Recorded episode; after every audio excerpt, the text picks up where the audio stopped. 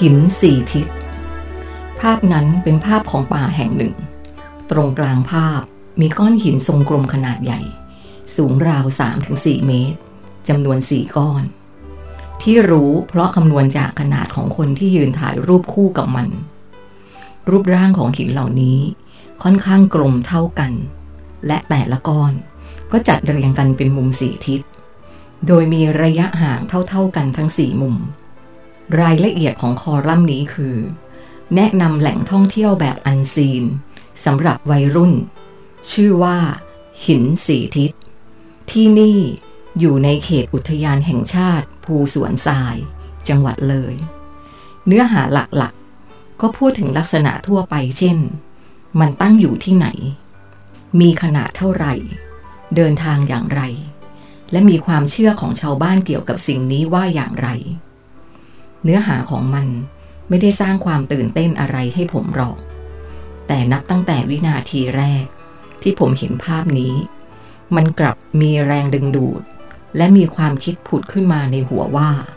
ผมจะต้องไปเยือนสถานที่แห่งนี้ให้ได้สักครั้งในชีวิต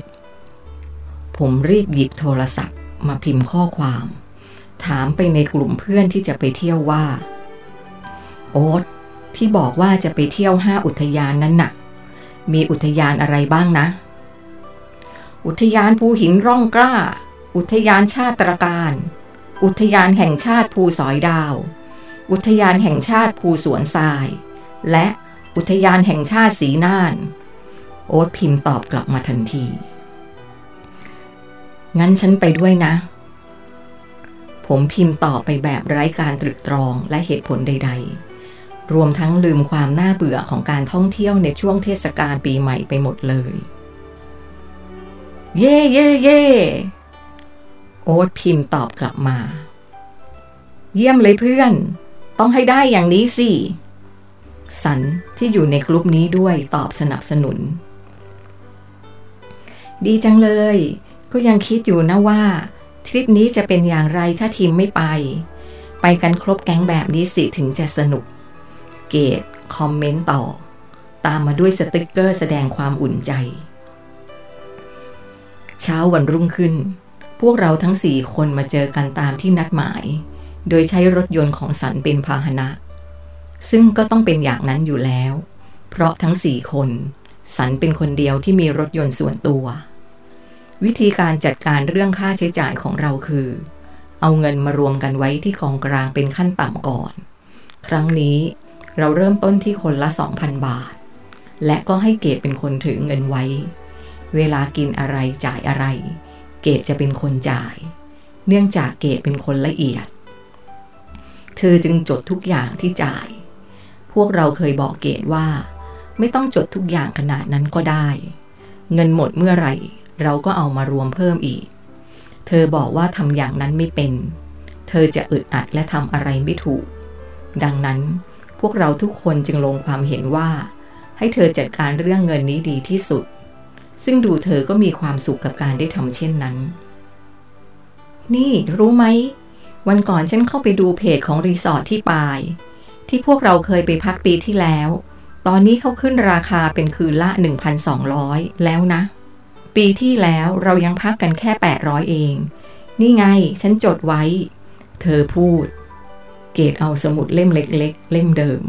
ที่เคยใช้ในทริปก่อนมาเปิดดู เท่าที่ผมดู ในนั้นจะประกอบด้วยชื่อของรายการ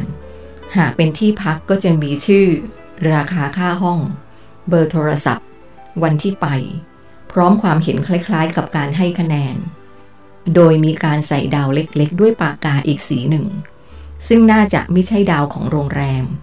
แต่เป็นดาวที่เกิดจากความพึงพอใจส่วนตัวของเธอมากกว่า ดูสิ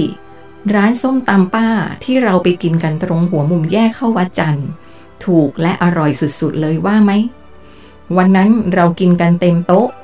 มีไก่ย่าง ส้มตำสามจาน ลาบน้ำตก คอหมูย่างข้าวเหนียว คิดตังมา 330 บาทเอง เกดพูดถึงมันอย่างภาคภูมิใจ พร้อมกับชี้ข้อมูลที่เธอจดไว้ในสมุด ที่สำคัญตอนนั้นเรากินกันตั้งห้าคนแน่เมื่อเธอพูดประโยคนี้จบ ทุกคนในรถต่างเงียบกริบราวกับปิดสวิตการพูดคุย มันเป็นช่วงเวลาแห่งสุญญากาศ ที่ทุกคนดูมีสีหน้าอึดอัด ผมเดาว่า พวกเขาคงไม่รู้จะพูดอะไรต่อ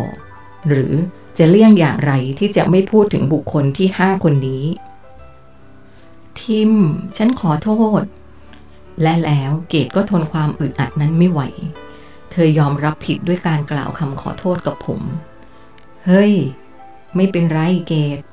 ฉันไม่ได้คิดเรื่องเธอมานานแล้ว ที่จริงฉันลืมไปแล้วด้วยซ้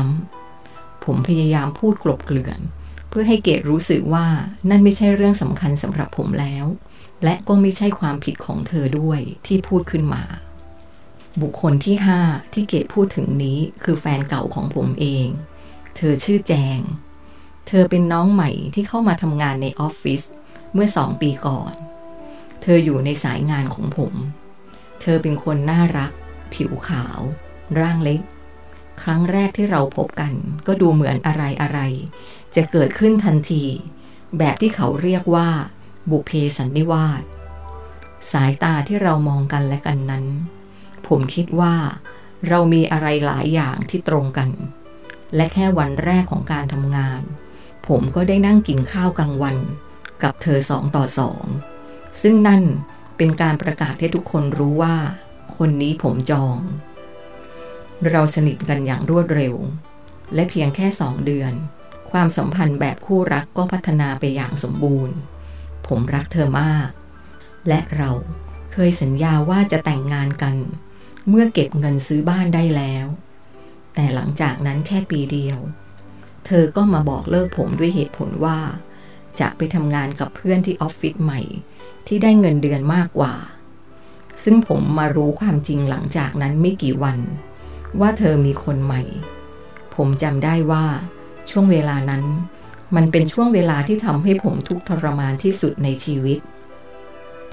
ไม่มีเวลาไหนที่สมองของผม จะไม่คิดเรื่องของเธอกับผู้ชายคนนั้นเลย จนกระทั่งในคืนวันหนึ่ง ด้วยความอ่อนเพลีย